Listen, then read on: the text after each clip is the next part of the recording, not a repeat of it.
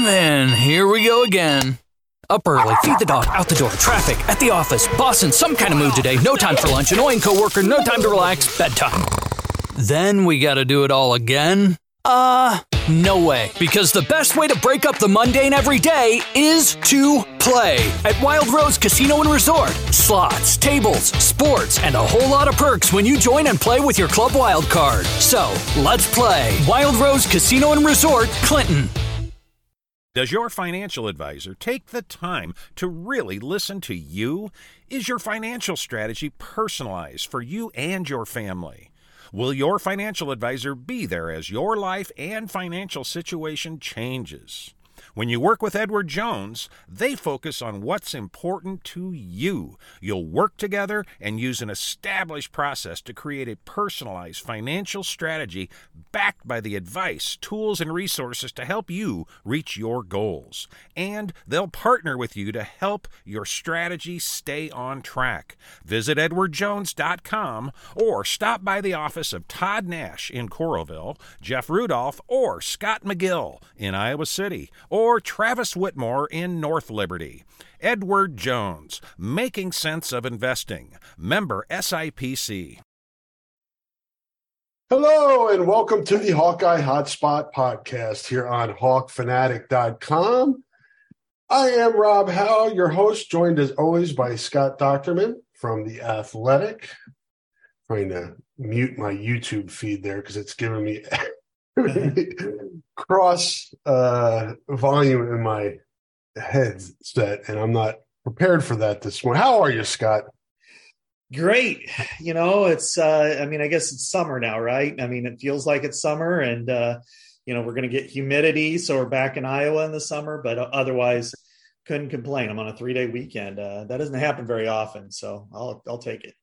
Yes. Happy Juneteenth to everybody. It is Monday, June 19th, 2023, uh, celebrating freedom. And that's a good thing. Equality, all those good things, uh, being celebrated today. So, recognize. Check it out. Um, not a ton going on like live action right now, so it's more, um, you know, getting ready for the season and some recruiting news and things like that.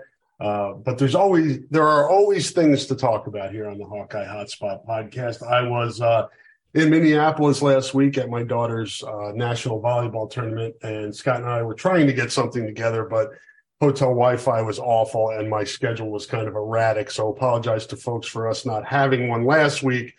Um, but as a result, we will record today and then we'll record again on Thursday. And on Thursday's podcast, we'll preview the big recruiting weekend coming up with the uh, official visits uh, this coming weekend. Um, and then we'll also talk about, uh, I think the NBA draft Mm, yeah. and right. then also we have interviews with football players on Wednesday. So plenty going on this week that we'll get to in Thursday's podcast. But today uh, we'll talk uh, a little of some things that happened last week, some uh, articles that Scott has posted on the Athletic. Uh, so kind of be a potpourri here today, but hopefully it'll be entertaining and um, informative and uh, we'll do the best we can here. I'm still kind of recovering from that experience. Was cool. I'll I'll, uh, I'll brag on my kid a little bit here. Uh, our 12 year old. We finished 25th in the country uh, for 12 year olds at the Nationals, which is it's pretty nice if you're thinking about it from like a college football standpoint. You know, finishing the season in the top 25 is pretty nice, and uh, they um, kind of it was one of those things where the first day two and one, then lost two tough matches on Thursday, came back and won all their matches Friday and Saturday to get kind of wrestle back in that wrestle back to 25th place. So proud of the kids. Uh, it's amazing at that level that uh, you know I competed Scott at you know varsity sports and all that stuff, but um, my uh, our youngest is definitely on a trajectory ahead of anything I've done athletically. I've never I never played in like a national tournament like that, so pretty proud of her.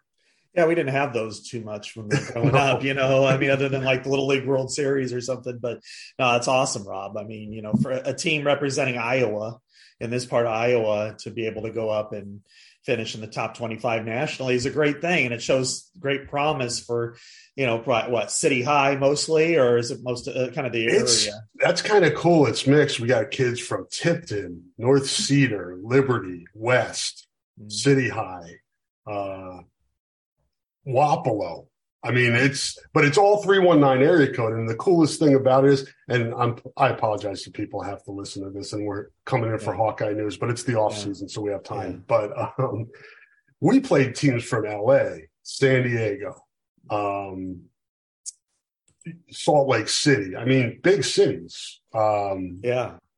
Orlando, things like that. So I think if you look at it, just compared us to some other programs up there. We're from one area code in Iowa, and we're playing against teams that are from you know big cities. So it was uh, it was cool. And uh, shout out to the Iowa Rockets uh, volleyball program. They do a really good job. They've been around for 25 years now yeah. in uh, the Iowa City area, and have if you think about some of the best players that have come through Iowa um, they probably come through that program. There are a lot of other really good programs in the in Iowa too. It, it almost to segue, Scott.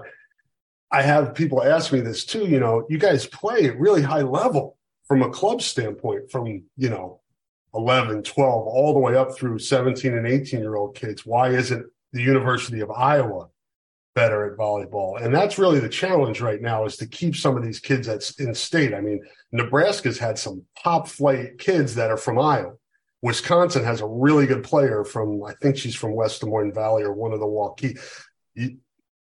Iowa needs to figure out if it wants to be. I mean, we all know how good the Big Ten is at volleyball, and it's really hard to move up. Um, but keeping the in-state kids in state would be a good place to start. Yeah, I mean, you look at uh, you know what why can't Iowa volleyball be comparable to Iowa basketball, women's basketball? When you look at the state and, you know, heck, when we were Cubs in this business 25 years ago, I mean, the state tournament was a big deal then, and it's a bigger, it's even a bigger deal now. And um, it, there's really no reason why Iowa can't have at least some success. You look across the state at Iowa State, you look north to northern yeah, Iowa, yeah. and then and then you look around you when you talk about Wisconsin and Nebraska and Minnesota. They're all having success. Iowa has just been, you know, dreadful for the most part for most of its history, and um, so yeah, keeping people in state is a big deal. And I think it's possible. It's going to take time. I mean, yeah. there's no question, but you, you, get a couple of recruits, they stay, you win some matches, potentially eventually get to the postseason, then you can kind of make incremental progress. Um, you know, it's not going to be easy, but, you know, it is a sport that uh, I know the state really celebrates. And, and, you know, it's, it's not like, it's not like field hockey, Rob, where there's no you know right. grassroots organization in the state. And and that's not to knock at all lisa cellucci or the program. It just means that there's just nothing here for that. Whereas volleyball it's a big deal you know top 25 in the country you know went to you know at that age they should be uh, all given free season passes to go watch them compete in coralville. Yeah no doubt. And uh you're right. I think if you can get one or two of the top in-state kids to go to Iowa and then kind of show other younger kids that look up to them, hey, it's okay to stay in state. I think that would be how you get the ball get the ball rolling on that and hopefully it happens. The top two kids in the 23 class went to Northern Iowa. Um, yeah. You know, kid from Urbandale, kid from Liberty High, uh, went to UNI. So that uh, no no shame there either. I mean, Bobbi Petersen's yeah. got a great program right. up there, so that's not it's not like picking UNI over Iowa for like football. You know, and that that's another one. And I mean, not to it is kind of the horse latitudes, and I guess I guess we can get our volleyball talk in, but you know, that's one where uh, you know whether it's Gary Barta or whoever the senior women administrator is should have made Bobbi Petersen an offer she couldn't refuse a long time ago. That if you're going to have that kind of success at Northern Iowa and beat Iowa consistently, and then to the point I think Iowa decided to quit playing them, you know, then you know go up there and make her say absolutely not that I do not want three times the salary, you know, to go 70 miles south. Um, and then you look west, and, and this year it's it's going to be incredible. We can knock Nebraska however we want for football, and we will, and we will here shortly. But uh, we're also going to praise them for volleyball because they're they have a sellout at Memorial Stadium for a, for a volleyball match in August. So it's going to be kind of like the the grapple and the gridiron, except for volleyball, and they're going to sell the whole damn thing out. That's just that's unbelievable, and and kudos to them for doing that. Yeah, and just to to add to that too, I, we were just screwing around and talking the other day with some of the kids on my daughter's team again, 12U. Um, and two, two of the better players were like, we're going to go to camp in Nebraska this summer. And I was mm-hmm. like, are you going to camp at Iowa too? No. No. So, mm-hmm. I mean, that's, you got kids coming from Eastern Iowa going all the way to Lincoln for volleyball camp at the University of Nebraska, where they have a university right here. Yeah. Those are the things that have to change. So, mm-hmm. um, there's your volleyball discussion for probably a long time. yeah, I, I think. We'll, but congrats to the Iowa Rockets. Thank you, thank you very much. And the older kids will be in Chicago next month for uh, for their national tournament. Some really good kids I've gotten to see working for Prep Dig here in the spring and summer uh, in different tournaments in those older age groups. So some uh, some chances here for Iowa volleyball to uh, keep some kids in state, and hopefully that gets done. And we can talk more about volleyball. If Iowa can get really good at volleyball again, maybe we'll have more interest and, and more people want us to talk about it, and we will do so. Um, but another segue into talking about Nebraska volleyball is talking about Nebraska football, which recently was it tom shatel was he the one that wrote this thing that kind of sparked uh, yeah. discussion for lack of a better term?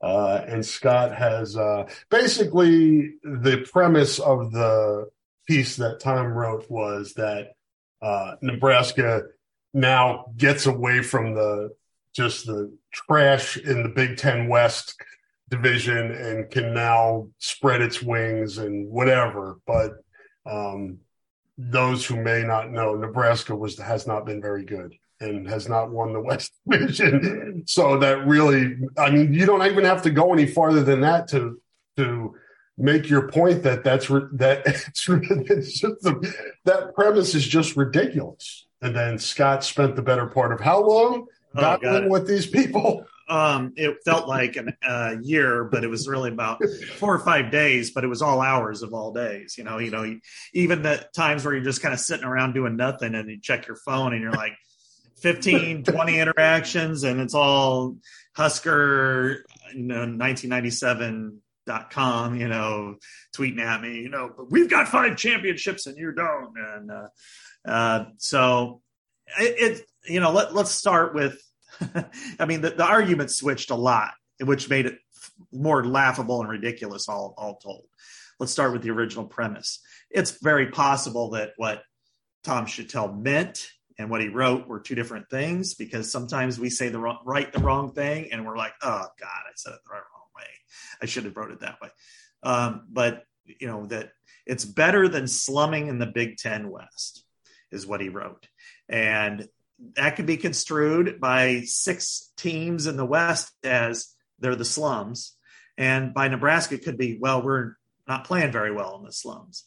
I look at it as since 2017, Nebraska is the only program and Power Five program nationally to have um, no bowl appearances. You're talking about the program that what went 41 years in a row, you know, at one point that was this upper echelon, you know, wonderful program to the dregs.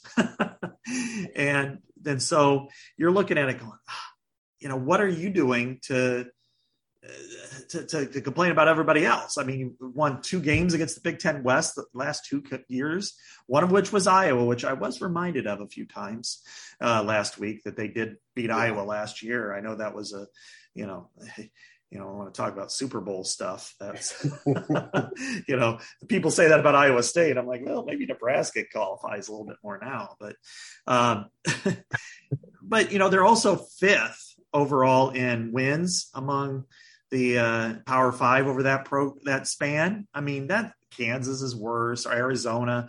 But for them to be in that category tells me that if you're in one of what is they consider what people consider as the worst division or one of the worst divisions in in the power five. What does it say about you that you're the worst team in the worst division? You're the worst program essentially. Now you know I, there there are so many times when we've lobbed them you know plaudits and rose petals of their history but god damn it that was a long time ago.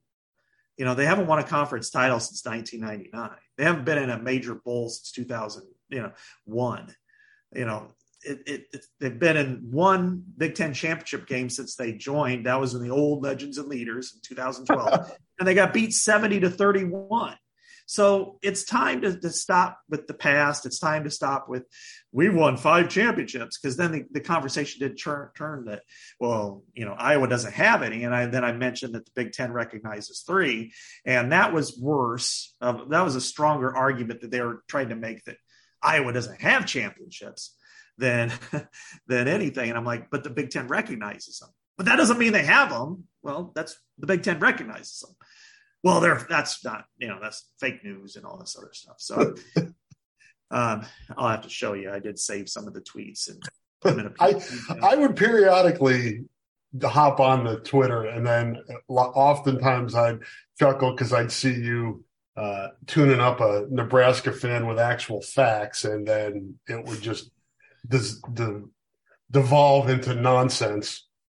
Yeah, I mean, I, I even sent them the link with the page. I did a screenshot. They thought I was the one who, who typed it up, you know, and and then they were mad because Ohio State was listed in 1970, which was one of the Nebraska years, and uh, you know, and at, after a while, I mean, I'd kind of there there's so many so many ridiculous things being said. I'd have to respond. I didn't want to. I wanted to kind of fizzle it out. You know, I don't like. And then I'd come back and people would come back at me. it was just, but you know, the, it, it's it's remarkable um, what that you know, program is going through. It's interesting because we wondered back, you know, ten years ago or so now, more than that, how the Iowa and Nebraska rivalry would evolve. Right? Yeah. Mm-hmm. You know, what would it be like? What what would the games be like? What would the you know, discussion be like? And it, to me, Scott, this is what it's turned into is Nebraska fans continually trying to act superior to Iowa based on the past, but with an inability to recognize the present and what has happened since they've been in the Big Ten. And what Purdue's played Purdue, Northwestern, Iowa, Wisconsin have all won the West, right? Have yeah. all represented the the division. Yeah, so four out of seven in the division as it yeah. currently stands. Yeah, one of the three that haven't been there. And yeah. I know Legends and Leaders was different. That was a different setup. Um, but as the current West stands and celebrating not having to slum with the teams that are in that division, as you said earlier, what does that say about you? You couldn't beat those teams and go to Indianapolis and represent the division. Exactly. That's the whole point that you know you're supposed to you're brought in nebraska was brought in to be the you know an important and a, an important piece to the big ten in general. And then the big ten west when when it got changed from east west because in large part um, the like wisconsin iowa rivalry was shelved with legends and leaders. You had the um, you know maryland and rutgers wanted to play penn state and some of those teams. And then delany thought it was interesting to send some of the marquee teams to the east coast with more regularity which is why they decided to go with uh, the you know split it east west but nebraska was supposed to hold its own and Nebraska has not. It's done the opposite of that, and that's really uh, you know ridiculous. I mean, when you're looking at since 2000, they've been in one major bowl game, the Rose Bowl in 2001, which they backed into uh, for the championship after getting beat 62 to 36 by Colorado. They haven't been to a major bowl since 2001. And the whole Nebraska's back, the past, the past. Who gives a shit? You know, I, I tweeted this out that I'm like, there's only one fan base that cares about Iowa's listed championships. It's not Iowa. It's not their oldest rival in Nebraska. It's not their their most hated basketball rival in, in, in Illinois, and or it's not Minnesota, who they you know played 116 times. It's not their closest Big Ten rival in, in Wisconsin. It's Nebraska. Why? Because they cannot stand having Iowa over the top of them for any reason whatsoever. And I get it. There's a lot of pride there, and I think this is why this series was protected because there there is a chance that this thing could be really, really, really good, but both teams have to to measure up. And Iowa, you know, I think you know we can, you know, objectively say Iowa has failed in some ways to be as good as it can be, but there's no question that Nebraska has failed to be, you know, what it should be. And until Nebraska gets there, I mean, I think Iowa fans have kind of not necessarily written off the rivalry, but have just kind of said, well, it's not as big of a deal as the other games, including Illinois or Northwestern or any of the old school Big Ten. So uh, Nebraska's got to win its way back. And last year, beating Iowa, what's funny is that should have been a moment to kind of kick it off. You just caused some major pain. You caused Iowa not to go to Indianapolis.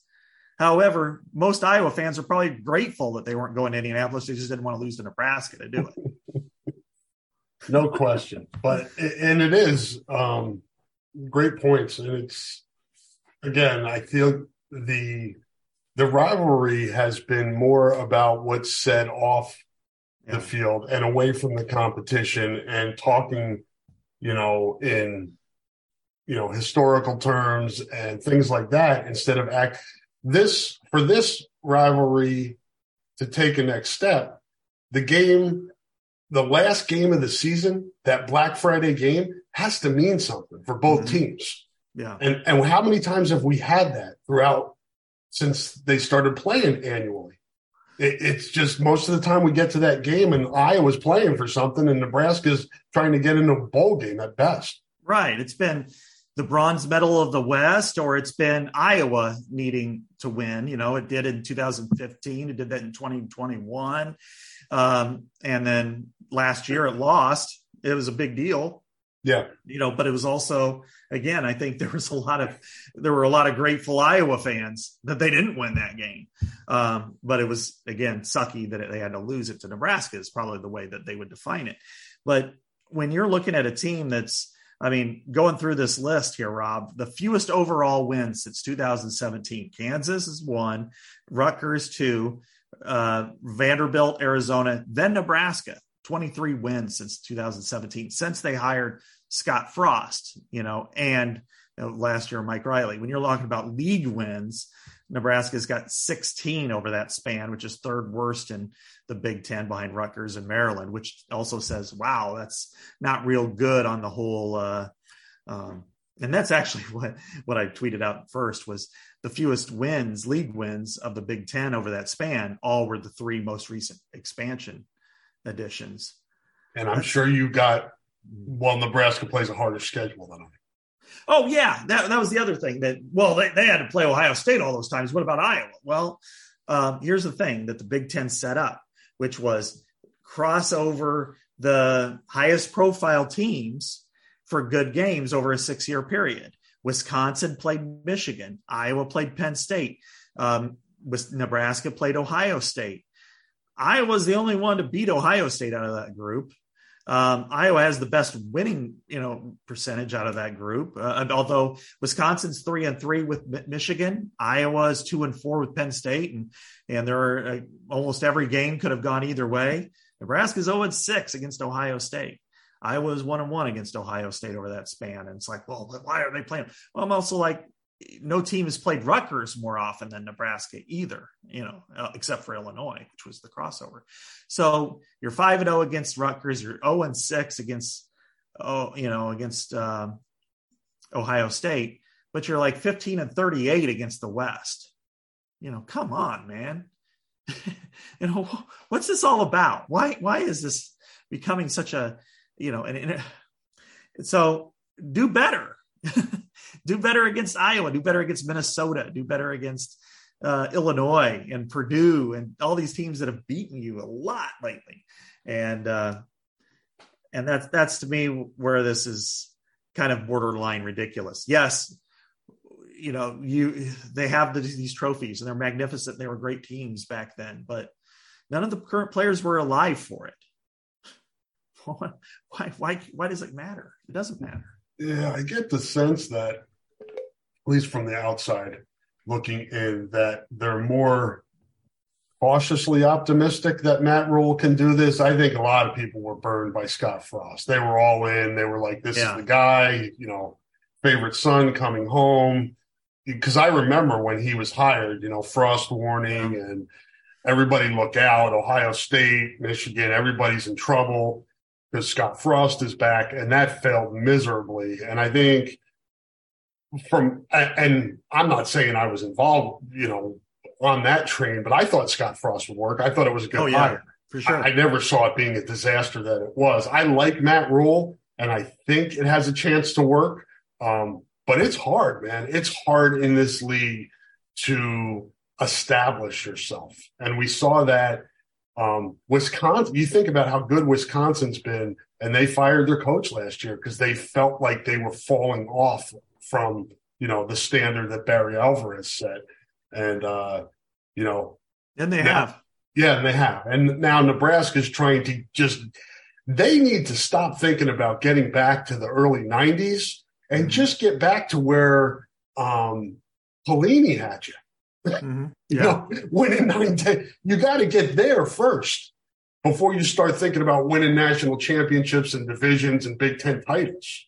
Right. It's it's it's crazy that it's become this, but you know, when you looked over at the Scott Frost era, first of all, I was all in on him too, going, okay, finally, you know, they made the they made the move like Michigan did with Harbaugh, with you know, not you know, not that I would say Saban to, to Alabama, but damn, it's it's a good move. You could see it; it should work. Favorite son, prodigal son, whatever, comes back home, leads him to, to great things. And for it to fail as miserably as it did, and to lose in the fashion that it did, um, and the culture just was abysmal and the and the you know the whatever you know the, all the attrition and what have you. That it was just ridiculous to watch and and it just never got back. I mean and then then there was that one year where they were the greatest three win team in college football history or something. So many close losses. Yeah they had like all the losses were by single digits and that was like hey we're close we're close. Well you know that that's where that's where most teams are. You just got to get over the top right? And and so um and they couldn't find a way. And then they beat iowa uh last year. They beat iowa you know? I'm not gonna i'm not gonna give them any yeah, i'm not gonna give any excuses for iowa. I don't really care. But i do look at it that you know there were they were little they were fortunate when Cooper DeJean got knocked out, and Spencer yeah. Petras uh, lost his arm yeah. and shoulder and every other body part. Um, and it, you know, they won, and and good for them. And they saved Iowa from and the Big Ten from a really big embarrassment against Michigan, I think. But you know, they've got to figure out how do you make incremental progress and the, the one thing is the whether it's the fan base or our friends in the media or whatever over there is they struggle with taking those steps incrementally mentally they, that it's a process. And maybe it's we're conditioned so much over here as the developmental program that everybody understands and respects the process. There they don't where they think that nebraska's back. Well okay you go beat, let's say they beat minnesota in week one and colorado in week two. Is Nebraska back, or is Nebraska just beat two average to below average teams? Well, it the message will be Nebraska's back and that Rhule's great, all that. That's what it was in, after the first drive last year against Northwestern and Ireland. Then they got beat. Yeah, so it's just, uh, but you know, we, we wasted a lot of time and bandwidth talking about a team that's not real good, and people are going to say that they're living rent free in our heads. But I think it's almost a matter of there's it's a if if they were mediocre, we wouldn't talk about them. That they're a train wreck, and you, you talk about train wrecks. You don't talk about the trains that arrive on time or or five minutes late. And that's, uh, but again, it speaks to the rivalry, right? That we yeah. talk about this. That's, I guess, I guess it's good. It's good that there is interest and there is some, um, you know, give and take back and forth between the mm. people on both sides, and there's interest there. So that's good. Now we just need it to be more competitive on the field. And I know Nebraska won last year for the first time in a long time mm-hmm. since 2014, right? Yeah. Mm-hmm. So um, if if it's a little bit more even on the field, I think that will add to the rivalry and um, hopefully at the end of the season both teams are playing for something and then that stokes the rivalry too because if you win that game and it means something that fuels and stokes it so mm-hmm. hopefully we get to that point yeah well that's if you would have told me rob in 2011 when it officially became black friday game and they would play on black friday every year um, that not once would it be a winner take all game i would have been shocked yeah. And and I am I'm surprised it hasn't been that. I figured at least once or twice, you know, for the West Division title, it would have been a winner take all. And it hasn't gotten to that point, and largely because of Nebraska. It's you know, it's it's had six straight losing seasons, seven out of the last eight. I mean, it's lost Iowa, you know, what seven out of the last eight times to uh, Wisconsin nine straight, all that kind of thing. So my advice to Matt Rhule, not that he would care or take it, would be start in the trenches, man. Toughen the toughen things up, get better on yeah. the lines, start yeah. there, and then move move back. Because it seemed like Scott Frost was bells and whistles and never really developed his line play. And uh, if, if you're not playing yeah. well up front on both sides of the ball in this league, you're going to get your ass handed to you. Oh, for sure. You know, and that's every time, you know, in the past, I I, I probably um, end up on more Nebraska radio stations um, in the off season or even during the season than I do anybody but Iowa ones. And you know, because they like football. I mean, it's a it's a passionate fan base. I'm not. Gonna, oh, no question. You know, they get into it, and I think that's what what will make this series sizzle and probably be the biggest game. And I thought by now it would be for both teams in the season because they, there's a different mix between Iowa and Nebraska. You don't get this kind of back and forth with Iowa, Wisconsin, or Minnesota. Yeah, you do, you do to an extent with Iowa State, and yeah. and it, it you know, but it's it's different. This is competitive, and this is um, two programs of kind of similar values and, and expectations. Um, but uh, you know, I, everything I've always told those people is, look, you've got um, one, you've got to be as tough and physical up front as Iowa and Wisconsin. You don't have to aspire to be Iowa or Wisconsin, but you've got to match them in physicality and toughness. If you do that, then no matter what you want to do on offense, that's fine. If you want to run the spread, if you want to run the triple option, it doesn't matter.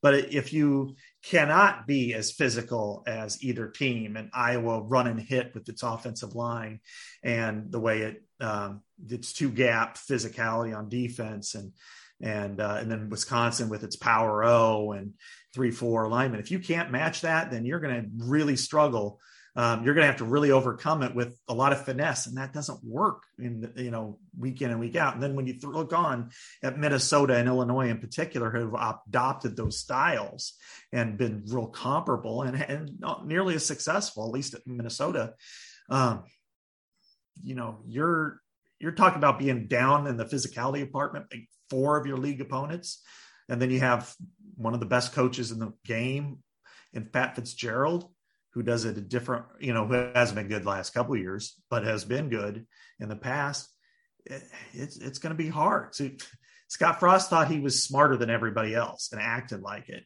Um, Matt Rhule, I think, has a little bit more ground and pound to him, and you know, he wasn't successful when it came to NFL. He was in college, so we'll see how that turns out. Yeah, no doubt. It'll be uh, interesting to see, and they get one shot at the one more. Sh- they get one more shot at the West, and we'll yeah. see see how that turns out uh, this year. Uh, let's take a break here, Scott. This is a good time to uh, take a little mm-hmm. Uh, break for our uh, supporters, our advertisers, uh, and one of them is Systems Unlimited. And support for the podcast comes from Systems Unlimited, celebrating 50 years of providing services to people living with disabilities and mental health needs throughout East Central Iowa.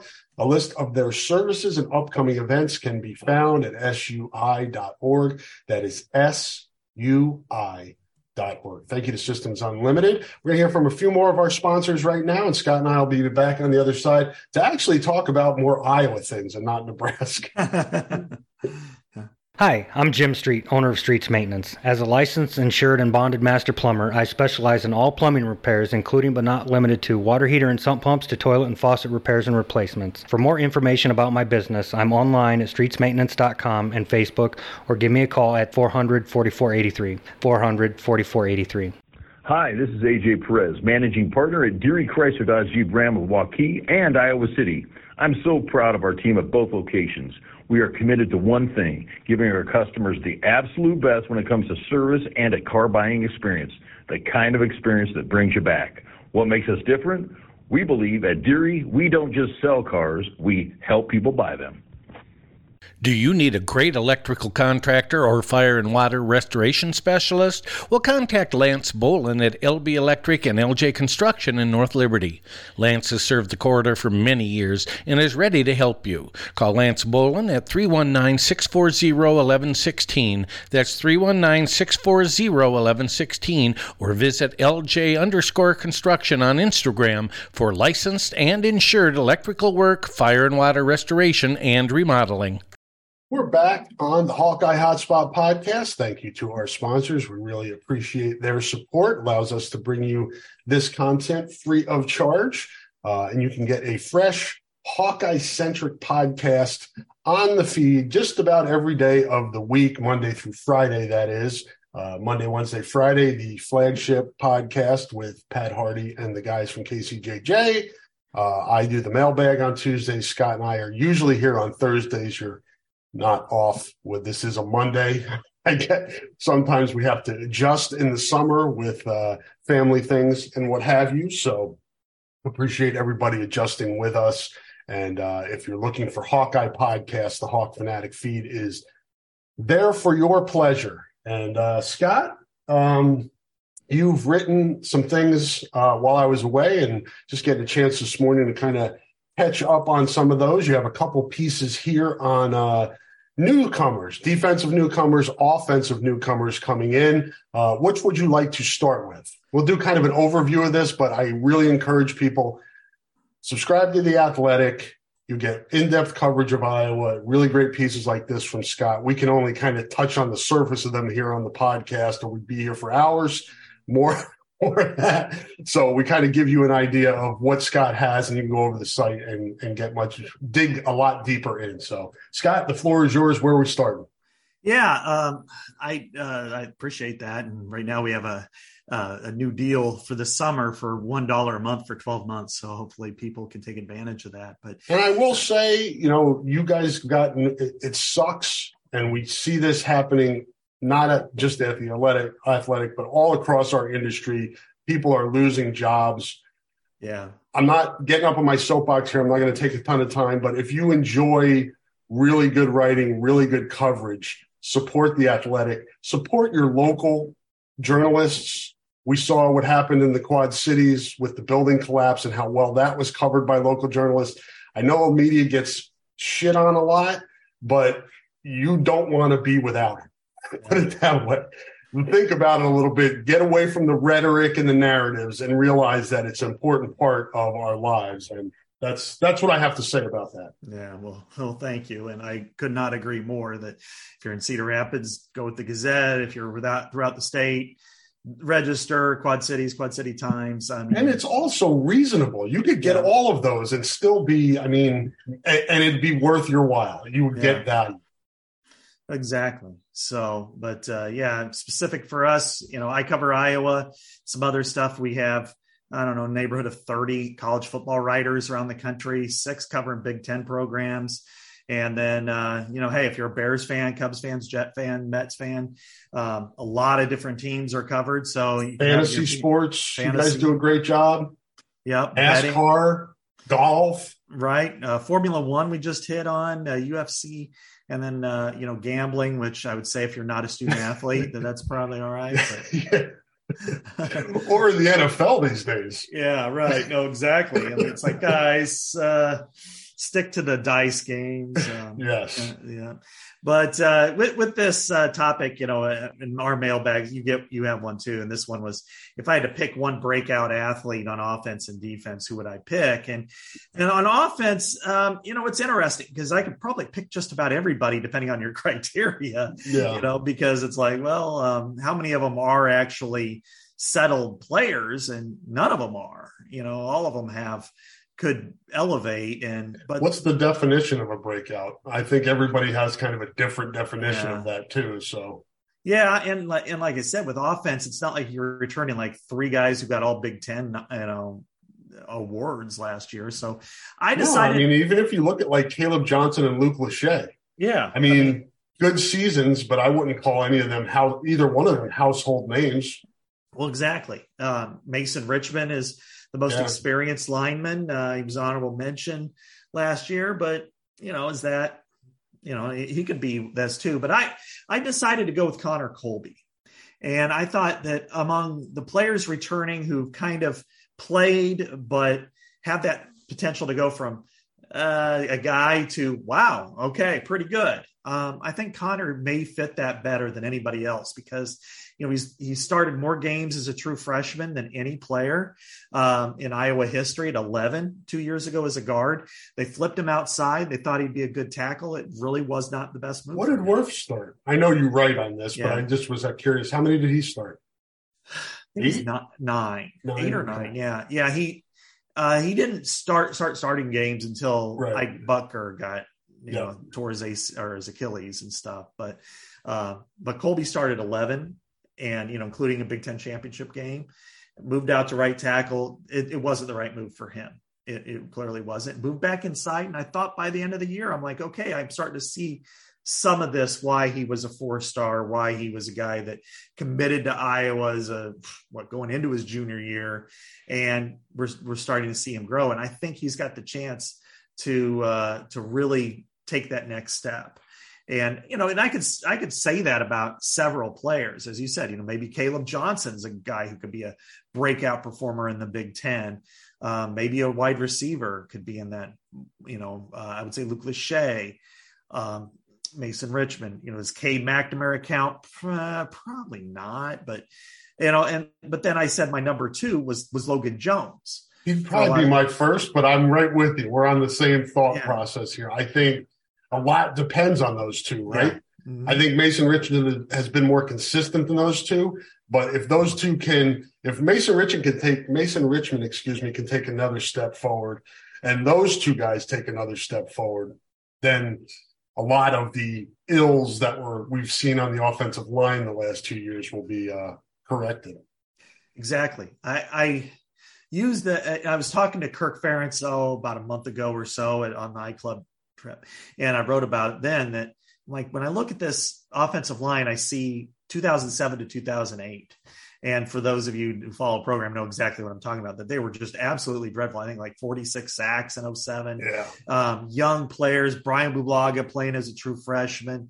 Julian Vandervelde was wasn't very good that year. I mean, guys all over the place. But 2008, in the late part of 2008, they're pretty damn good. And then you start to see, okay, there are like four NFL draft picks on this on this offensive line. And if and if you know we're talking about very young players, you know that are going to be juniors now.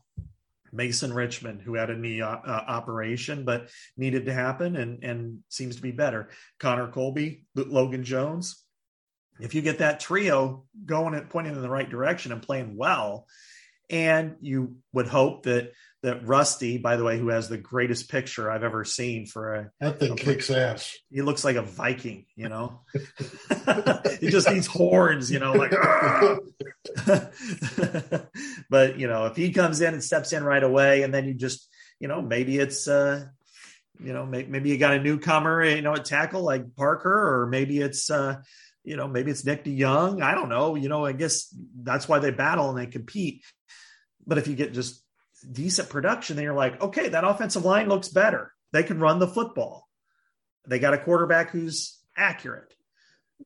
Okay, got two pretty good tight ends who are NFL caliber players. All right, this offense you know, you can get rid of that 25 point per game BS. This, this is going to be a pretty good team. So, uh, but I do think it starts with offensive line, and that's why I went with Colby. But I think Logan Jones is second. He's got to get the snap down. I think he's going to be better at that. It's on, you know, it's unacceptable if that happens this year, no question. It was really last year, but I do think he looks the part, fits the role, and I think he's got a chance to be a really good player too. Yeah, I agree. I'm a big Logan Jones fan, and uh, just try to keep reminding myself that he moved over there late and then kind of got thrown into the fire and learned on the job last season. And uh, I think he has the aptitude to take that next step forward and settle in. It wasn't the same as I think people, and I'm guilty of this too because I wrote yeah. about it. People wanted that Tyler Linderbaum story where it just yeah. immediately that's free. He's a freak. Yeah. so comparing somebody to Tyler Linderbaum is is crazy, but I think Logan Jones is going to be a good player in his own right, and I think that starts this season with with the consistency. And I'm with you. They've got guys on that right side. It's just a matter of figuring out where the you know is it Nick DeJong at guard and yeah. Parker at tackle? Is it Feth at guard and one of the other two at tackle? Do they rotate at right tackle, Parker mm-hmm. and and DeJong? Because I I wouldn't write off Nick DeJong. I know mm-hmm. he's struggled with consistency, but he's yeah. one of those, and Scott likes to talk about this, those late senior stories. A guy yeah. that emerges. We were hoping that would be Jack Plumb last year. It didn't happen for him, but that's not to say it won't happen for Nick DeJong. Yeah, exactly. I mean, that's usually been the hallmark of success for Iowa is when they have that fifth year guy who it just takes, you know, they're, maybe they're not a great athlete, maybe they're not an NFL player, but they're a player that steps right in, and all of a sudden it's like, okay, they're playing at a pretty good level. And yes, it could be Nick DeJong, it could be Nick DeJong as being your swing guy. And yeah. Lord, Lord knows, one thing I can predict, and I feel reasonably sure of, is that the same five guys will not start every game. you know? Yeah that somebody's going to probably get hurt. Somebody's probably going to have an ankle issue. Somebody's probably going to have something that they're going to have to sit out a game or two. Hopefully not more, but you never know. That's that's what football is all about there. But but I think you know if I was to gauge it right now, I mean I'd say Rusty Feth is going to probably be one of your guards, um, and then it's either going to be Parker or DeJong at, at right tackle, and and then maybe you, you, you look at somebody like Jennings Dunker and Beau Stephens as depth and wow, they might actually have depth. Maybe Tyler Elsbury is that guy. You know, just uh, that to me, if they can have uh, eight solid players on the offensive line and and feel pretty good about your starting unit and with a really good swing person, then I think you're talking about a different Iowa team. Because if they can handle the line of scrimmage, then that's when hey, now you got a couple of good running backs that I think have that potential to to take the next step and and and certainly I think Caleb Johnson is is can be one of the five best running backs in the Big Ten this year, which would be a big deal.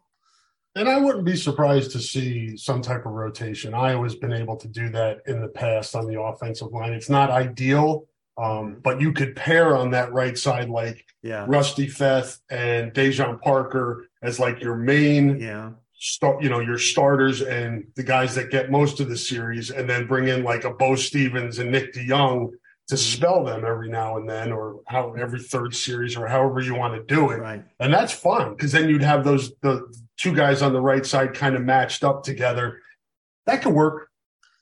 And yeah, they've done a really good job of that usually up to the last two years, yeah. where often you see that really young, talented um, offensive lineman that they know is going to be a good two to three year starter, uh, playing a lot as either a freshman or a sophomore as, as, a rotational guy. I remember like, you know, Brandon Scherff and Austin Blythe were, you know, rotating at guard before they ended up playing tackle or in center. And, and, uh, you know, it just, it was the way it worked. Sean Welsh was the same way, you know, guys in the past, that's where they got their, they got their feet wet is like mm-hmm. get in mm-hmm. every third series play guard, rotate in with a, a veteran. And, you know, and it helps somebody like Rusty Feth, who's, you know, he, he's a veteran, no question, but he's also a newcomer to Iowa. And it might take time for him to kind of catch up. And when you're talking about Utah State and Western Michigan, two out of the first three opponents, um, you know, you're going to want to get somebody in because you know at some point somebody's going to have to go down. Somebody's going to go down. Yeah. So, so if you can make sure that hey, Beau Stephens, you're ready to go. You know, uh, Jennings Dunker, you're ready to go. Um, you know, Nick DeJong, you know, can you start or can you be the swing guy? Maybe he's the sixth guy, no matter what position we're talking about. Yeah. Guard or tackle. Maybe he's automatically one in, you know. So I think uh, that's a really good thing for Iowa right now that it does look like they're taking steps forward in that area. And, and Daijon Parker's still pretty raw. I mean, he's Yeah, a guy right. that they're going to have to tune up from a technical standpoint, and we'll see, you know, how he starts. I, I think he's the type of guy that's going to be much better in October and November than he probably is in September. Right. And, I'd have to check. I mean, does he have an extra year? I think he's got two, Okay. but I could be off on that. You know, and maybe he's the guy that, you know, because he missed all of spring, which is just a killer. Yeah, that, I mean, that sucked. You know, if, for any of the players to have him. Having him and Seth Anderson both Yeah. miss spring was just a kick in the nuts. Yeah, exactly. And and so, you know, it and maybe it is more Nick DeJong starting and then him coming in every third series, and then maybe it flip flops, and then he's got an extra Yeah. year, which would not be a problem either. So um, defensively, and then, then there's some that also I think in this regard too. I there were two that kind of stood out for me as well, but I'm going to start off with Deontae Craig. And you know, last year he was kind of under the under the radar is fair because uh, not only did he he led the team with six and a half sacks and was second in tackles for loss, but he also did it in 100 fewer 150 fewer snaps than Lukas Van Ness, Joe Evans, John Waggoner, um, and he was an impactful player. He made a lot of big plays. Had some had a block punt. Um, you know, kind of you know, if I was to compare him, because we always do this because it's Iowa and they have the same system for the last, you know, Yeah. 25 years. I, I look at him as potentially an Adrian Clayborn type. You know, he's kind of similar build and and he's taken those steps in that direction. And uh, he's going to start this year. He's going to get a lot more snaps, and I think he's got the potential to become a, a guy who might be able to have a breakout. Um, and then the other guy I thought that kind of qualifies because I don't think Cooper DeJean does. No. no, he's no breakout, but is Xavier Nwankpa. And I, I think Xavier is going to be a difference maker. Yeah, I'm with you on those two. I think you could have those are one A and one B. I think on the defensive side of the ball. Hopefully, there's a really good story at linebacker too. Maybe you know Nick Jackson comes in here and again he's like McNamara. He's Yeah. already done it somewhere else, so it's really tough to pull them as a breakout. But they need him to be good. Yeah, I think that's if there is one area where you're concerned about this team, to me, it's it's linebacker um, because not only you know because nobody really has done it at Iowa. Jay Higgins played a lot last year, but is he? You know, is he Anthony Hitchens or is he Quinton Alston? You know, and, and no offense to anybody, but Quinton was a good player, um, but not all Big Ten guy. And you know, when you're replacing Seth Benson and you're replacing Jack Campbell, two elite players at the Big Ten level, you know, can Jay be that level? Can he be Seth Benson? And I don't know, but I, I think he'll be a good player. And then Nick Jackson's done it at a high level in a pretty good conference. Can he make that transition to Iowa? Probably, but but then what what about depth? You know, what what about who's what if somebody has to go out for a play, a series, a game, three games? Um, who's there? Um, you know, to to to do that. That to me is probably the the scariest part. I mean, Jaden Harrell, Karson Sharar, um, you know, Fisher, Kyler Fisher, you know, I think the one thing that makes me feel a little bit better there, Scott, is how much will they play cash and having Sebastian Castro at cash. I'm pretty confident in him. He could be the breakout guy. Yeah, he could. Absolutely. And you might as well, when you start to look at their schedule and who's got, you know, because when you start to go wonder about 4 3 and when they're going to play it, it's usually when they're going to have two tight ends or they're going to have. Do they play it against Wisconsin now? They might not have to. And we won't Right. know that for six weeks. You know? no, know. you know minnesota would be the one that you'd really Yeah. kind of go okay they're probably going to have to but but then again i don't know you know it- that's like week seven or whatever and and so you're you're going you know Is Castro the most physical that they've had at cash? I think so. You think about Hooker and Belton. Belt- Those, yeah, good players no question yeah. They're Oh. NFL guys. yeah You know, um, bet, probably better coverage guys, at least what I've seen. Yeah, I think so too. Castro like, seems more of the when you talk about the hybrid, yeah. he's more like linebacker or yeah. strong, strong safety. Yeah. he's like Bob Sanders, strong safety. You know, yeah. he's gonna he's gonna rip your head off. He's looking to do some damage while yeah. he's out there. Yeah, so I, I like that position for him. He, and you know, Kentucky tested him, and he he was pretty good at it. And, yep. and then you just look around and you're going, okay, you know, he's um, I, I, think he could be a, a, guy maybe you still keep on the field, you know, and then it's like, mm-hmm. then you don't have to take, make that switch. It's kind of the opposite of what happened 20 years ago when they didn't want to deviate from 4 3 because they didn't want to take their best players off the field. Now it could be in reverse. Or Mike Klinkenborg in coverage yeah. at Iowa State. Yeah, I know. that was not on Philip Bates, you yes. know, a, a four-three quarterback who played wide receiver at that point, and Iowa didn't even sub out its 240-pound linebacker who was a killer in between the tackles. But yeah.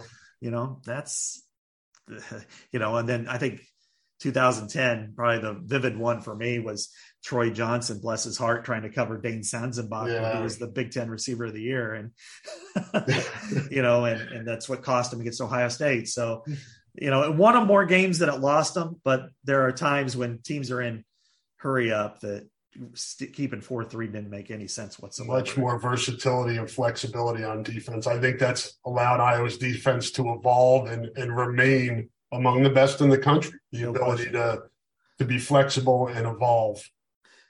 They're better now than they were before and you know now maybe 20 years ago you, you got some arguments in 04 and 04 was that for the time and what they were playing against what they were playing you know the opposition was different then and what offenses were yeah. doing man that was good but when you're looking at last year, they're allowing 3.99 yards per yards per play, which was the best in the Big Ten since 07. And you're looking at who they played against Michigan, you know, Ohio State, you know, highly explosive teams. Yep. Um, and they're still, you know, uh, they, they, if, if it wasn't for what, 6,000 turnovers at Ohio State, you know, maybe they only lose, you know, 31 to 10 or something, you know, but, um, but either, even so, yeah, I, I, I, I wonder about, you know, if, if I, and this is off on a different area, but I look at this defense and I think the, the front wall is going to be really good, and that's really where you need oh, to be. Yeah. I think they've got enough depth there that if they have a loss of somebody for several games, especially a defensive tackle, yeah, you can go three deep with and be really good. Right. You know, Talk about talking going back to the earlier conversation. I'm sure Nebraska would like to have you know Ontario Thompson or mm-hmm. you know Jeremiah Pittman. Yeah, Pittman. Yeah. Some, you know, those guys behind the, some of the the guys that have established themselves already. Yeah, and I mean, you know, if they have to lose somebody for a significant period of time, whether it's injury or something else related, you know, then they've got, you know, they've got enough depth where, oh, you know, YA Black, you know, you're this is your time to shine. Aaron, Aaron Graves. Graves. Aaron Graves. you know, and to the somebody might of, get Wally pipped. Yeah, I think you're right. when it comes to him, you know, or people are going to look at him and go, "What is it about this team that they cannot start the best player because they're younger?" You know? Sad but true. But uh, so you know, it, it's to me the the second and third level. It's about depth. You know, do they have somebody? If they have an injury, if they have somebody who can't play for whatever and reason. I'm starting to get a little bit, I don't say worried, but just kind of intrigued and interested in what happens in that other cornerback spot. Yeah. Because I thought I was locked in it with being Jermari Harris, but coming out of the spring, seemed like we were getting kind of mixed messages on that and how he's come back from the injury, which he was off. I mean, that's a lot of time to miss. So um, I want to see if the spring was just him getting reacclimated and then he hits the ground running this summer, or if it was him not being what he was before the injury. If yeah. that makes sense. No, you're right. Absolutely. And I think that's that's really a key point because if he has to, you know, if he's not as good, I mean, that's why they were looking actively at cornerback. They never found, you know, they never got one, and and I think that's an that I brought it up, and maybe it's in my mailbag tomorrow or something, but that Iowa was in a really weird position at cornerback after the spring because what are you telling the prospects? You can come in and compete. That's not exactly what they want to hear. They want to say they want to come in and start. And, uh, you know, because if Jermari Harris is playing the way he did at the end of the 2021 season, he's going to start. It's his he's job. yeah. He's an NFL guy. He's got great long arms. He's thick frame, you know, can reroute, can intercept, can do all of. I mean, had four interceptions. You know, as a part-time starter, basically. Um, so you're bringing in somebody who's wants to prove himself at a great, you know, at a high level and can't. Yeah. Um, but then you also, what if he isn't as good as he is, or he can't play for whatever reason? And then it's next thing you know, it's, um, all right, who do you got?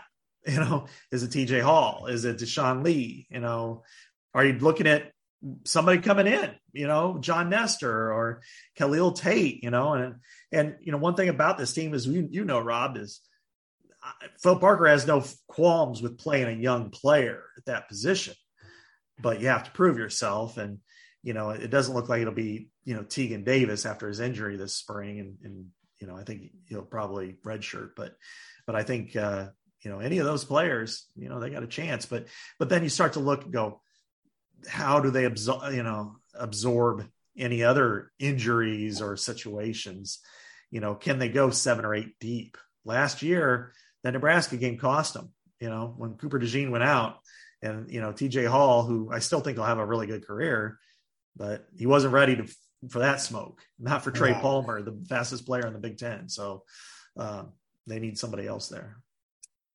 Yeah, I guess if you're looking to um, on the positive side, they usually find somebody um, yeah. when there is some maybe um, uncertainty at, yeah. at, positions on defense. They seem to find a way to figure it out, mm-hmm. especially when you have the all, all off season.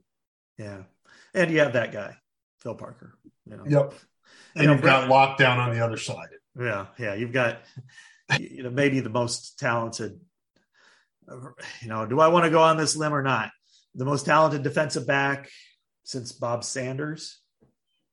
Yeah, that's a mouthful. I'd have to go through and think about the other guys, but uh, yeah, I mean, he's in the discussion you know, me without question. And you know, uh, I think Nwankpa maybe takes that step forward this year to be to to get where Cooper was last year. I think he's on that same path.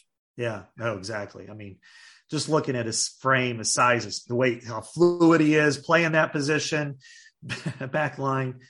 Um, there's so much to like there. And and Quinn Schulte, uh, you know, immediately everybody's saying, you know, why is he playing and not, you know, Xavier, not whoever. Uh, we figured out pretty quickly why that was the case. He's pretty damn good, you know. And it, you know, there's a lot of comparisons. And when Phil brings up Brett Greenwood, because Brett's kind of on this pedestal of those, and he says that's who he kind of reminds me of. Uh, you know, when he, when he brings it up, you're like, okay, I got it, because yeah. I can see it. He's he's the quarterback of the secondary, and he hits like a linebacker. So. Um, Reminds me a little bit of Considine too. Yeah, exactly. Same path though.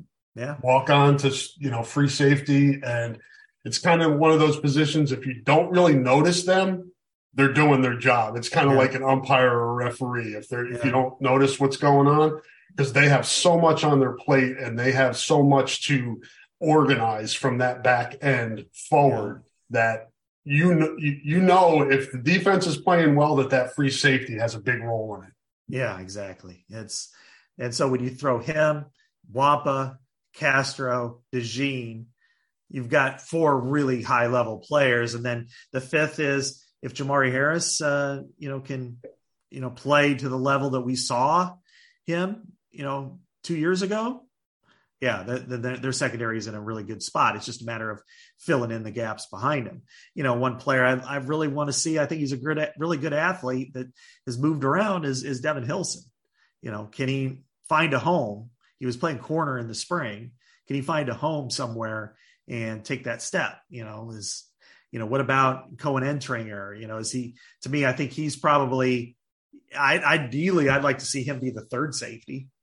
I'd like to see him being behind, uh, you know, Schulte and then maybe next year being the starter. And then Deshaun Lee got a lot of really good reps in the spring, and, and of course TJ Hall did as well. So, um, and you know, as I said, you know, I think John Nestor's got a chance. I think he might be the one that you look at of the freshman and go, okay, this guy's this guy's going to play on every special team. And I go back and forth between him and Khalil Tate. Yeah, I like both of those Chicago kids quite a yeah. bit. They're both White Sox fans. Is that okay with you?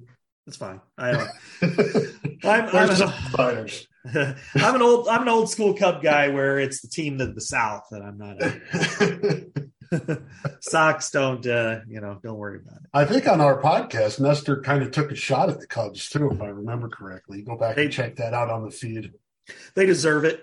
They deserve everything they get, and I'm not going to complain about that. I, I think uh, you know, and I, I was I was reading. Um, it's another lost summer for the Cubs and the Mets. Yeah, I know it's crazy. I thought the Mets would be better too. Yeah, me too. but I looked.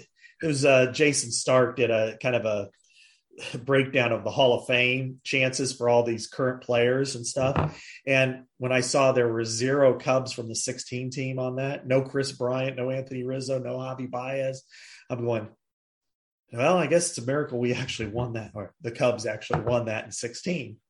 Um, and I, you know, it's it's a shame because I thought Kris Bryant was a guy that had that kind of potential, and instead he's, you know, floundered, injuries and average play. So anyway, it's interesting. The Mets won it in '86.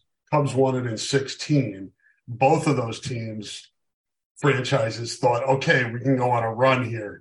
Neither and neither team did, and then yeah. they ended up you know, dismantling the teams and went in the shitter. you know, the Cubs went uh, three straight years to the championship. They lost to the Mets in 15, won in 16, and then 17 went to game seven, lost. 18, they lost a one game playoff to win the division and then lost a one game wild card. And then 19, or no, it's 19 they missed, and 20 they, uh, this is the, the COVID year that they got in and they got thrashed right away. They didn't couldn't have scored a run if something they had bases loaded, nobody out. You know. yeah. 88, the Mets had a really good yes. team. And then freaking Orel Hershiser's like the has the season of all seasons and pretty much single handedly help them win the NL. So that is your baseball discussion yeah. for today. Happy summer, to everybody. Yeah. Um, let's stick with football here since we're on it. Um, this past weekend, Scott, some um, highly regarded 2000 class of 2025 kids. Those are kids going into their junior year. Uh, visited um, some nice prospects um, that I was interested in. Uh, Thomas Meyer, in-state tight end with an offer. Uh, some other guys you can check all that stuff out uh, on the feeds. Um, I don't have the list in front of me. I apologize. I was out of town. Um, but that leads us to the discussion of uh, Iowa offering an in state quarterback in the 2025 yeah. class. Uh, Alex Manske uh, from Algona uh, I've done a lot on him for Prep Red Zone. Uh, he was one of my favorite guys uh, in the fall when I was looking at film. Scott, I've watched his highlights a ton. Kid has a cannon, very good athlete, moves well. Uh, I think he was their leading rebounder, second leading scorer in basketball. So very good athlete.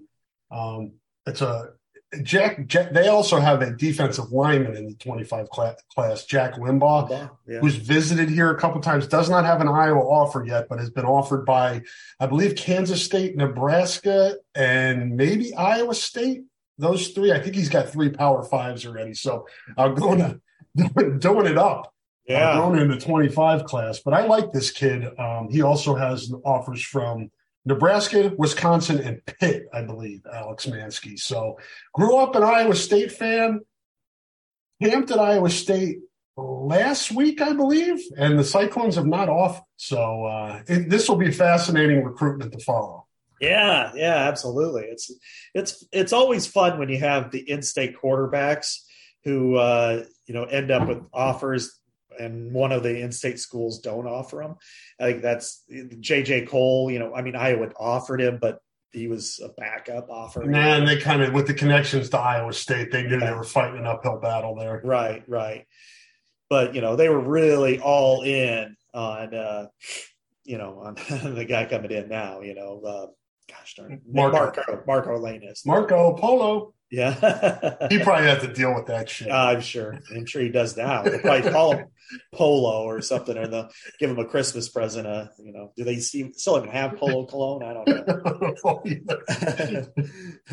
but uh, you know, Manske, you know that that's an interesting location. You know, north of Fort Dodge, uh, kind of in north central uh, Iowa, and it's not really known for a lot of players. Humboldt, which is between Fort Dodge and, and Algona, has had a few, but not so much Algona. So I'm really interested to see how this materializes. And if Iowa State hasn't offered them now, it looks like Iowa State.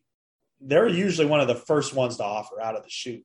You know, they're either very, very careful or they've got their eyes on somebody else. And I think Pitt was the first to offer him. yeah, and I know I know Nebraska's been interested, and then of course Iowa. So this this will be fascinating to see how this one comes together. But there's some really good players, low, you know, within the state that were at the tailgater or whatever this weekend, and and I think uh, when you look at uh, you know not only you know Jack Limbaugh, who they probably should they probably should offer him if I like him a lot. Yeah. I do. I like Yeah. him a lot.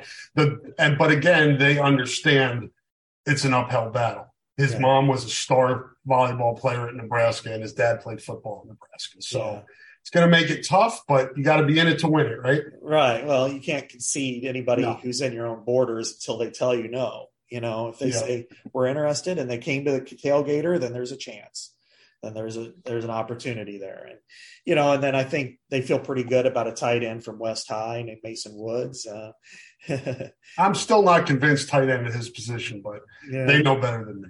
Yeah, I like him at safety myself, really. and I know somebody who likes him at linebacker who coaches him. Um, Yeah. So who knows? He's only he's only halfway through his high school career, so Right. let's see how these guys develop physically. yeah, if he looks like his dad, I'll probably say he could be like a tight end or defensive end. Let's put it that way. Yeah, or outside linebacker. Uh, you know, Nick Brooks from Kennedy, you know, or, well, from Georgia, moving to Kennedy. I think you put a full court press on him. You just you you take him to class, you walk, you hold his books, you, you know, you, you ask him if he needs any help with uh, you know getting a ride home from school, um, NIL deal at Kennedy High School. he's the do- next uh, Tristan Wirfs, Caden uh, Proctor. Caden Proctor, Yeah. in-state offensive lineman. That's going to probably be a national type recruit. That Yeah. again, you have to fight off. The school's coming from out of state. Right. And the fact that it's in your market. Yes. you know, Cedar Rapids is different than Des Moines. I mean, you've Mhm. got to be there every day. You know, you've got to, well, not every day, but, you know, you got to be there so often that you want to make sure that don't, don't leave. We've got you. We're going to bring you to the next Season tickets at Kingston. Yeah. yeah, exactly. Somebody need, should be there every day. But, you know, Thomas Meyer from Clear Lake, you know, hey, I interviewed him this morning. I'll have a story on him later today. I like him a lot too. Yeah. He's uh, you know, he's got a pretty good coach there. You know, knows football, played for a long, long you know, long time. Uh, you know, all Americans should be in the college football Hall of Fame. By the way, nobody has more tackles for loss in the history of college football than Jared DeVries. So they it should put him in the Hall of Fame for that. His And- last year here was my first year here. 97? I think that was his last. 98. Was 98 his last year? Yeah. Okay, so I covered him for two years then. Yeah, Hell that was a player, man. He oh, was yeah. a monster. yeah, just sucked for him the he was he was on a what three win team his senior year. Yeah. he came back and it was a big deal when he came back because he probably would have been a first rounder the year before but but then uh and then you know another guy that you know his brother is walking on and has a chance to probably be a depth chart guy and that's joey van wetzinga you know for a defensive lineman i mean rusty was a guy that was you know got fcs offers but joey's a guy that's going to get major offers and you know so i, I Really, there's really good in-state class, yeah i think it's stronger class than the than the 24 one and that's a good class. yeah. So uh, The thing with the 25 is it's there are guys at different spots, different positions. yeah, Whereas 24, all the guys in the 24 class look the same. yeah, It's just really great athletes that could play tight end or linebacker, or, you know, grow into defensive ends or whatever. But um, I like the 24 class as well. But I, you're right. Iowa needs to follow that the success it had in the 24 class in state with a nice haul in 25. Yeah, right. Yeah, the, the one the incoming one, it's like um, how many six foot two, 205 pound players can you fit on one roster, you know? And yeah, you know, and it's like, okay, who do you, and, and then if you're Ray Braithwaite, you're like, okay, you know, do we bulk this one to 240 or this one to 240? And do we yeah. make this one 205 still? You know, so you're like Frankenstein, Dr. Frankenstein, trying to figure that out. You know, Preston Reese, you're this way. Cam Buffington, you're this way. Weiskopf, yes, you are the probably the more biggest of the athletes. You know, you you be what you can be, and then we'll play off you. yeah, I think that's a, a fun class. That's what the uh, yeah this class coming in and the next class that will be seniors this year, and then 25s, a strong class in state as well. Um, and we'll see what happens with Alex Manske. Um, you always, when you when I do these stories and interview these kids, I try to get some, te- you know, some tells, so to speak, yeah. to use poker terms. Um, he's a pretty good poker player. He's yeah. he's. Uh, I don't think he's in a rush to make a decision, and that's the thing too with quarterbacks. Um, they're often the one of the first, if not the first, commitment in a given class. Yeah. Because there just aren't a lot of spots for them. They want to secure their spot wherever they're going to go. So he certainly could uh, end up making a decision not too far into the distant future, but he's also somebody who's kind of just taken off recently. So I think he wants to get to know the, all the programs involved with him a little bit better, which makes a lot of sense and what you want to do, especially with the day and age of the transfer portal, where you pick a school that you think's for you and it's not, and then you have to go in there, and then that's what happens, and your life is thrown into yeah. anarchy. yeah, I, I think you know probably for a quarterback like him, take the fall, you know, go make make some game day visits, see how your season's going discover if there are any other programs that have interest in what you can do and and then go from there. So i think uh, overall uh, you know if if he can make it his decision by december that's probably a good thing for him. Maybe yeah. mid maybe november you know just something like that. You know per, perhaps and i and i can't speak to how good algona is going to be. I don't know what are they are they 3a or 4a i mean since the class is split there i think they're still three but don't quote me on that. Yeah the, the class split now that they're you know there's a five A in football. Yeah, it screwed everything up. You know, so I'm trying to figure out some of these tweener schools, but but even so, I mean, you know, maybe he makes the playoffs, or maybe he gets to early November and his team's done, and then it's like, well, I can take you know visits, you know, official visits in November. You know, I will tell you this, and this I'm not making, I'm not calling anybody in particular on the carpet. Algona needs to be better on the offensive line. Um, oh. Uh, when I'm watching the highlights, uh, the one th- one of the things that stands out about Alex is his escapability, mm-hmm. and he had to escape a lot. But he throws well on the run. He has good feel in the pocket from where the pressure is coming to from, probably through experience. Yeah. I don't know. Maybe Algona was young on the line. I don't want to take any shots at those kids, but he does a nice job of moving the pocket, keeping plays alive with his legs because he's a good athlete and he's I mean he's got a quick release and he's got a he's got a really strong arm. So um, he's definitely someone that would uh, look good in black and gold. And we'll see if Iowa State changes course and offers him and how that will affect things and how things go with Nebraska, uh, Pitt, and Wisconsin as well. And maybe more come in. Um, there's a good chance that happens as well. Yeah. Um, I think he's got a. He still has camps this summer at Kansas State. I can certainly see them offering. He uh-huh. fits that system pretty well. Um, and then what other camp does he?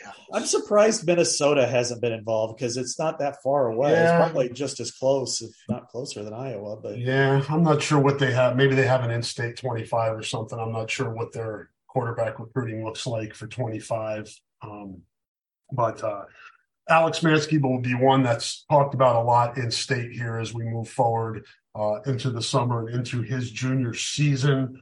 Um, transition here to basketball, Scott. This will probably be our last topic for today, unless there's something else that I missed. Um, this was when I was out of town, and I think you you have more of a grasp on this. You, you basically informed me before we started recording that Jack McCaffery from Iowa City West um, did a um, uh, story with 247. Is that the Yeah. right network? Yeah. Uh, and let it be known that he would not be a Hawkeye. And that's pretty big news on a lot of levels. It it makes you wonder why he wouldn't want to play for his father, or is his father not that that opens speculation? Because I think the assumption was Scott, and we shouldn't assume, was that Fran was going to coach Jack at Iowa and then maybe reevaluate at the end of Jack's career, his own career, whether he would keep going. I don't know how long Fran wants to coach. I haven't asked him about that, but Yeah. this certainly is a uh, a curveball, so to speak. Yeah, sure is. I mean, you know, it is. It is. Uh, you know, he doesn't think he's going to go to Iowa. Of course, things can change Yeah. over time, but but when you're talking about, um, you know, the the youngest son of uh, the current head coach, who's coached his two sons, one for six years, the other's on year five, and he's, you know, Jack McCaffery's considered uh, the number 51 prospect in the tw- 2025 class. What rankings are those? Uh, it was 24 seven, at Okay. least uh, according to their So site. top fifty-ish player. yeah, top 50. That's a big deal. Yeah. So, you know, that that is a really big deal. So, um, you know, he here here's the here's the direct quote that he gave 24/7. I don't think I will go there. I made up I made that up in my mind a while ago. I want to get away from home. I talked to my parents and brothers about it, and I think that's the best thing for me. And uh, you know, as soon as coaches were allowed to to you know, start contacting him, Notre Dame and Ohio State came out right out of the chute. You know, Micah Shrewsbury. You know, he's uh, you know was at Penn State. Now he's at um, Notre Dame. So Obviously, the connections to that university Yeah. with the family. right, you know, the, uh, Margaret, you know, played played well for them at, and Fran, of course, of course, coached there. So, I mean, I, I think it doesn't take a rocket scientist or whatever to to take you know not only one step but two, and say, okay, Jack is going to be a junior this year. What does this mean for West? But but what does this mean for Fran going forward? I mean, he's been the coach at Iowa since 2010. Um, you know, when Jack plays, is is he going to retire? Is he going to? Is he looking for another job? Is he, um, you know, just going to follow Jack around? I mean, because This is probably Patrick's last year. yeah, I mean, this yeah, he's year five, right? So, you know, Does he have a COVID year? Could he come back again? Maybe. I don't know. I, I'm so confused by the COVID rules. I think his COVID year was his redshirt year. Okay. So I don't know. I mean, I suppose he could, but He'd probably get it if he petitioned and wanted to come back for Yeah. another year. I would think the NCAA, with what he's gone through from a health standpoint, would probably uh, clear him for another season if that's what he wanted to do. But I, I think he is probably going to take his shot professionally after this season, wherever that is.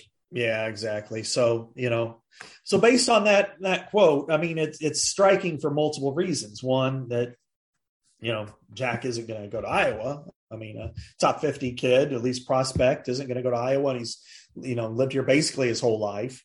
Um, that says a lot. And then two, um, the head coach of Iowa who's approaching the all-time wins record. Um, you know, is he not going to his into what year 13, You're 14. 14. Okay. Yeah. So he's been here a long time. I mean, there, you know, any any of us old dudes who start talking about back when, uh, you know, well, he replaced Lickliter and stuff. That's ancient history now. You know, it's it's all about the present. And so, um, you know, that that is a, you know, he's what sixty three and He was born on May 23rd, 1959. So he's 64. Yeah. So, you know, is he going to continue to coach? Does he want to leave? Does he want to just once uh, Jack goes to whatever school he's going to go to and then retire? I mean, or is he going to coach and try to watch his highlights? That's there's a lot of speculation, and all of it is deserved. And that also leads us to the new athletic director hire Yeah. Mhm. could be making two gigantic hires pretty early on in tenure. Exactly. After, you know, years, Yeah. decades of not having to do this, now the next person is going to have to, you know, in this day and age, new new um, media rights deals and how important it is those two sports, especially. Um, this is big, big deal.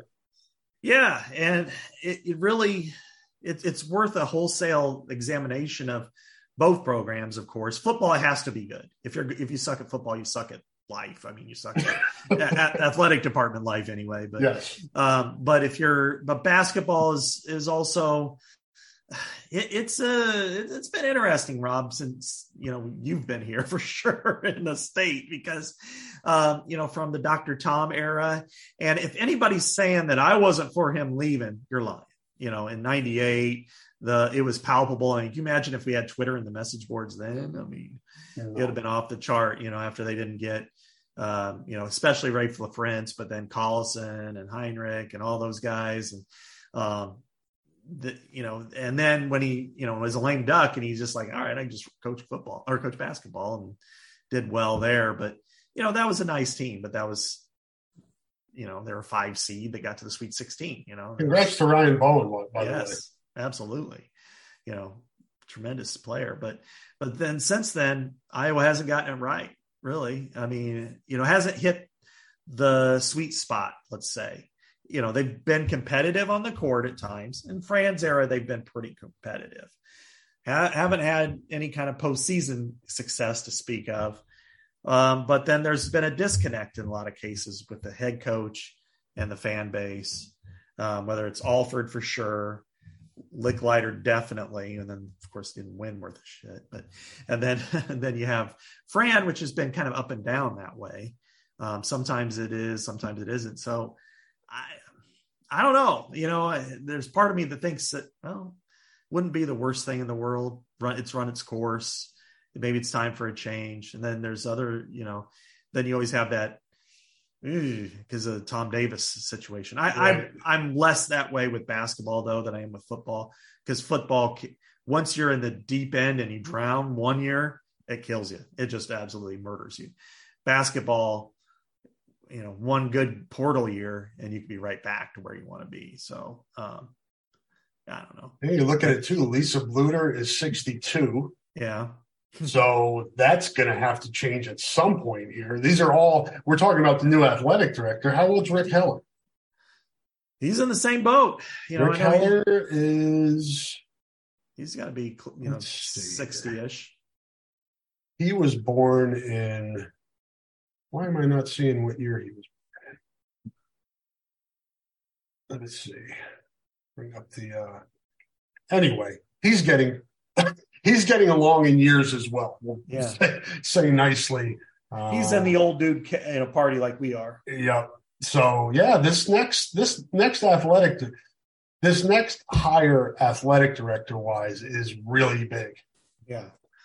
Yeah, if you don't hire the right person there, and I mean, and Iowa's had great success over the last you know 50 plus years. You know, and I mean, you know, Gary Barta, we talked about it before. I mean, it is a polarizing discussion, but at, at minimum, at least on the floor, that there have been successful hires and they've been competitive programs, except for Lickliter. But he reversed course quickly and changed and and got you know that change. So uh, if it's Beth Goetz, and that's my expectation um, that it will be, then you know you could be looking at a new football coach, men's basketball coach, maybe even women's basketball coach in the next five years. That's massive for a program with the kind of stability that Iowa's enjoyed, and you know, and what uh, Tom Brands is in his what mid fifties, I think. Yeah, you know, mid to low 50s. I don't know. So, you know, who knows? I mean, Dan Gable was pretty damn young when he retired. When it looks at that, I mean, he would have been what in his early 50s or late 40s. So, um, yeah, it's it's massive when it when it happens. Tom Brands, April 9th, 1968. He's 55. He's a year younger than me. Okay. And he's a lot better shape. yeah. which isn't saying much. Yeah, well, i will be 50 in a couple months, and uh, I'm not in good shape either. yeah, it's coming. The big five zero. Mm-hmm. We'll have a we'll have a birthday celebration on the Hawkeye Hotspot podcast. Yeah. well, we had it at uh, let's see, you know, from midnight to 4:30 in the morning against Nevada last year. So. All right, folks. We leave anything out, Scott? Anything Well- else you want to talk about? Yeah, the only other thing I would say is that most of the schedules are done for Okay, the, Uh, that's right. You talked about that. basketball, and schedules. I, I filed FOIAs to get the contracts and and just to see kind of where things sit and and uh, for the men's there are ten contracts that are in and one that hasn't been released yet or one that has been I don't know finalized or released. I think it's one. We're the- talking about non-conference, right? Non-conference, non-con. They usually play eleven non-conference. Is that yeah, right? yeah, because you get twenty uh, conference games, Right. you know, eleven non-cons, and and uh, you know, counting whatever, and then like for the men, this is a schedule that is not going to energize anybody at home at all. It's gonna, it's bad. Uh, open up with North Dakota, play Alabama State at home. They go to Creighton for the Gavitt games. Then it's Arkansas State at home. Then they're in the San Diego Invitational against USC, Oklahoma, or Seton Hall. Get two of them. Then home against North Florida at Iowa State versus uh, Florida A and M in Des Moines, and then and then uh, the other contract available is Northern Illinois at home, and then the one that is on a list but hasn't. I don't know if it's been finalized or what, but uh, Baltimore County, you know, UMBC, you know, and that's like December 20th, according to one thing. So when you're talking about that schedule, that is the most underwhelming home schedule I've ever seen for Iowa men's basketball because there's no ACC Big Ten Challenge, there's no Iowa State, there's no Gavitt games at home. There's no not. They have the opportunity to now schedule freely, and instead decided to take the reminds me a little bit of two years ago when they had the uh, uh, they opened with an exhibition against Slippery Rock. Then they played Longwood, Kansas City, North Carolina Central, Alabama State, Western Michigan, Portland State, at Virginia for Big Ten ACC, which is no more. yeah Um, then they had Iowa State, obviously, yeah. in Ames, uh, and then Utah State and Sioux Falls, and then home against so- southeastern Louisiana and Western Illinois. That was two years ago, and this one is similar in terms of draw for home games. Well, you know, and and obviously we can go on and on, and we don't need to today, but about the uh, about all the the Carver does Carver need this because you know wrap the students around. When you br- bring games like this to your arena, you're not doing your fans any service or yourselves. And when you you know, and then when you have players lash out, sometimes you know, like hey, the fans need to show up. You know, I don't know why you want to. You know, you, it's just there, there's nothing on here. If, if it's Arkansas instead of Arkansas State, maybe. If it's Alabama instead of Alabama State, maybe. Florida instead of Florida A&M.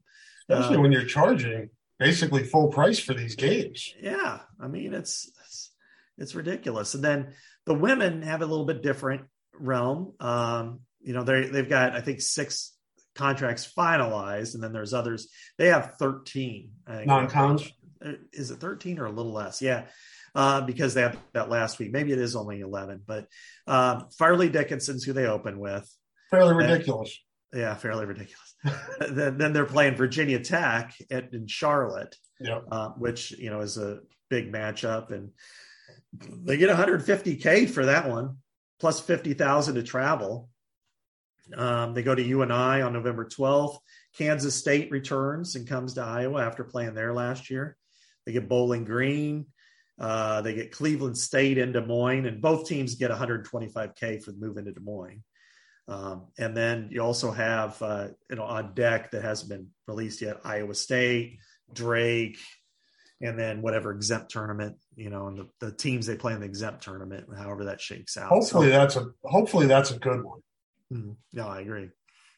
Yeah. So, um, again, Is this later? Are we getting these schedules later than normal for basketball, the non-conference, or is this on time for This is about right. Yeah, this is about right. Okay. So, yeah, um, you know, I, with the men, I was hoping, I was thinking, now that the challenge is gone, maybe they would just go and set up a, a home and home with somebody. Yeah. You know, play it opposite Iowa State. Go play Missouri. Missouri, Kansas State, you know, Kansas, whatever, Arkansas, somebody that's just got a little Okay. back. Yeah. I mean, I mean, they got Creighton, yeah, but that's I mean, part of the Big East. yeah, that's part of that challenge. I mean, you can play just about anybody. Just give your fans something. Yeah. You know, instead it's nothing. Instead it's just, you know, and and the only this isn't this isn't the idea, or this isn't what I expected when the Big Four Classic went away, yeah, or the original Home and Home with UNI and Drake went away. exactly. I mean, when you start to look at this, and you know, Fran's like, well, now we can play games like the Cincinnati game in, In Chicago. Chicago. Yeah. But but again, this is where basketball fails and fails miserably in my eyes. Those neutral site games, that's crap. I mean, if you can have a one-off in Madison Square Garden against Duke, fine. But when you're already playing an exempt tournament, and then you know over the holidays, and then uh, you know why? Why are you doing this? Your fans are the ones that support you. You know, don't you want to? And, and really, there's been a cutback and curtailing of this program in a public perspective for a long time.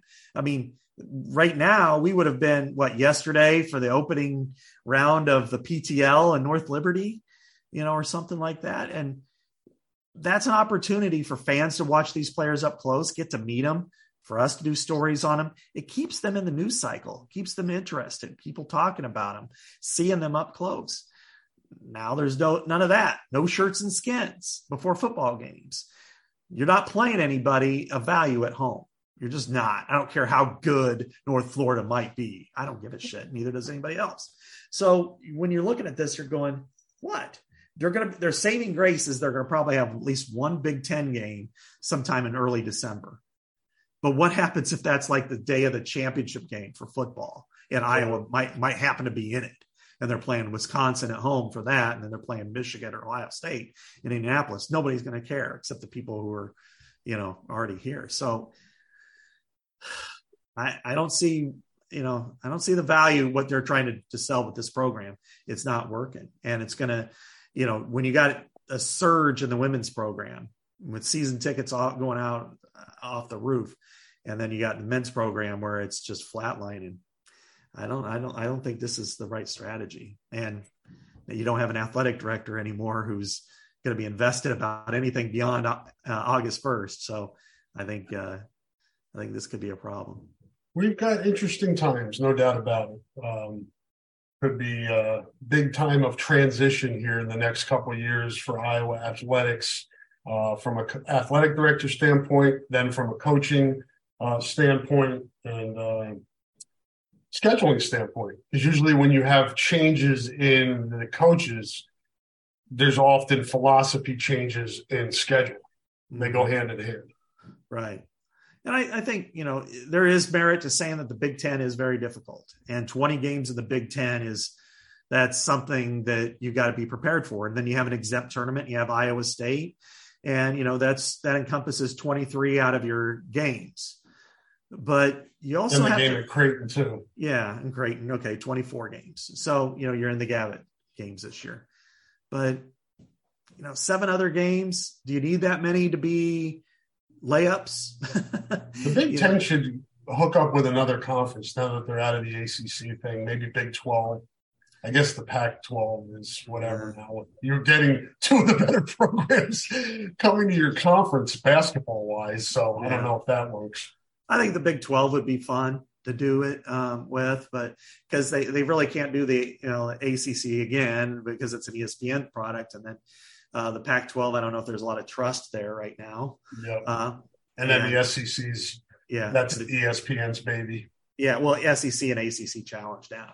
Yeah, that's yeah, true. because, because they can do that and they can play games on SEC network and, and all that. So it really just comes down to, um, you know, what are they going to do with the, uh, Some good. I mean, with Cincinnati coming in, yeah, um, is it Houston? Houston. Those are No. good basketball programs. Oh yeah, BYU is a, a Yep. nice one. Uh, you know, you, you might be having Colorado come in. Mm-hmm. you know, you might be having Arizona eventually come in. You never know. Um, you have Kansas. You have Kansas State. You have Iowa State, which I would hope Iowa doesn't say, let's just give us Iowa State and call that good. That would be absolutely ridiculous. But Oklahoma State's a, you know, generally a pretty good program and Texas Tech, you know, TCU, you know, so yeah, you can get to see a lot of these pretty decent programs. That would be a fun one. Um, you know, West Virginia would not be just, although after what happened this weekend, it'd be interesting to see what happens there. Poor Huggy. What a Yeah. way to go down, man. He needs to get help. He had his opportunity um, a couple months ago where he just about bit the bullet from a lot of stupid things he had to say, and then Yep. backed it up with a blowing a two one, you know, in, in Pittsburgh. He's certainly had enough chances. Yeah. So he resigned slash retired. I'm sure it was uh, you're either you resigned today or you're fired today. You have, you don't have to go home, but you cannot stay here. Yeah. So it'll be interesting to see what they do if they just hire somebody as a as a stopgap, they elevate somebody to an interim level, or if they uh, you know hire. Yeah, I saw a story where the AD didn't want to hire an interim coach, but he or she may not have a chance.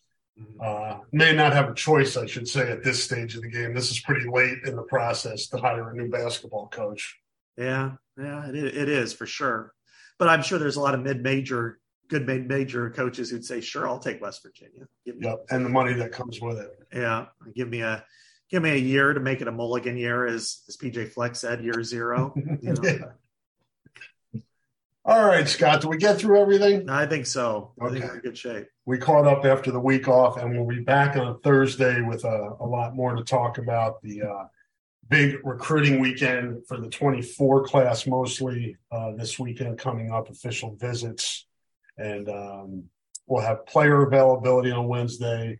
Kris Murray, NBA draft coming up. A lot to talk about on Thursday, so come back and join us then at 9 a.m. We'll be live on the YouTube, and then we'll have the podcast posted for you guys shortly after that. Thank you, everybody, for listening today and putting up with our wonky schedules this summer. Thank you to our sponsors. We certainly appreciate their support. And uh, we will talk to you folks uh, in a few days. Be good until then. Um, and say goodbye, Scott. Goodbye, Scott.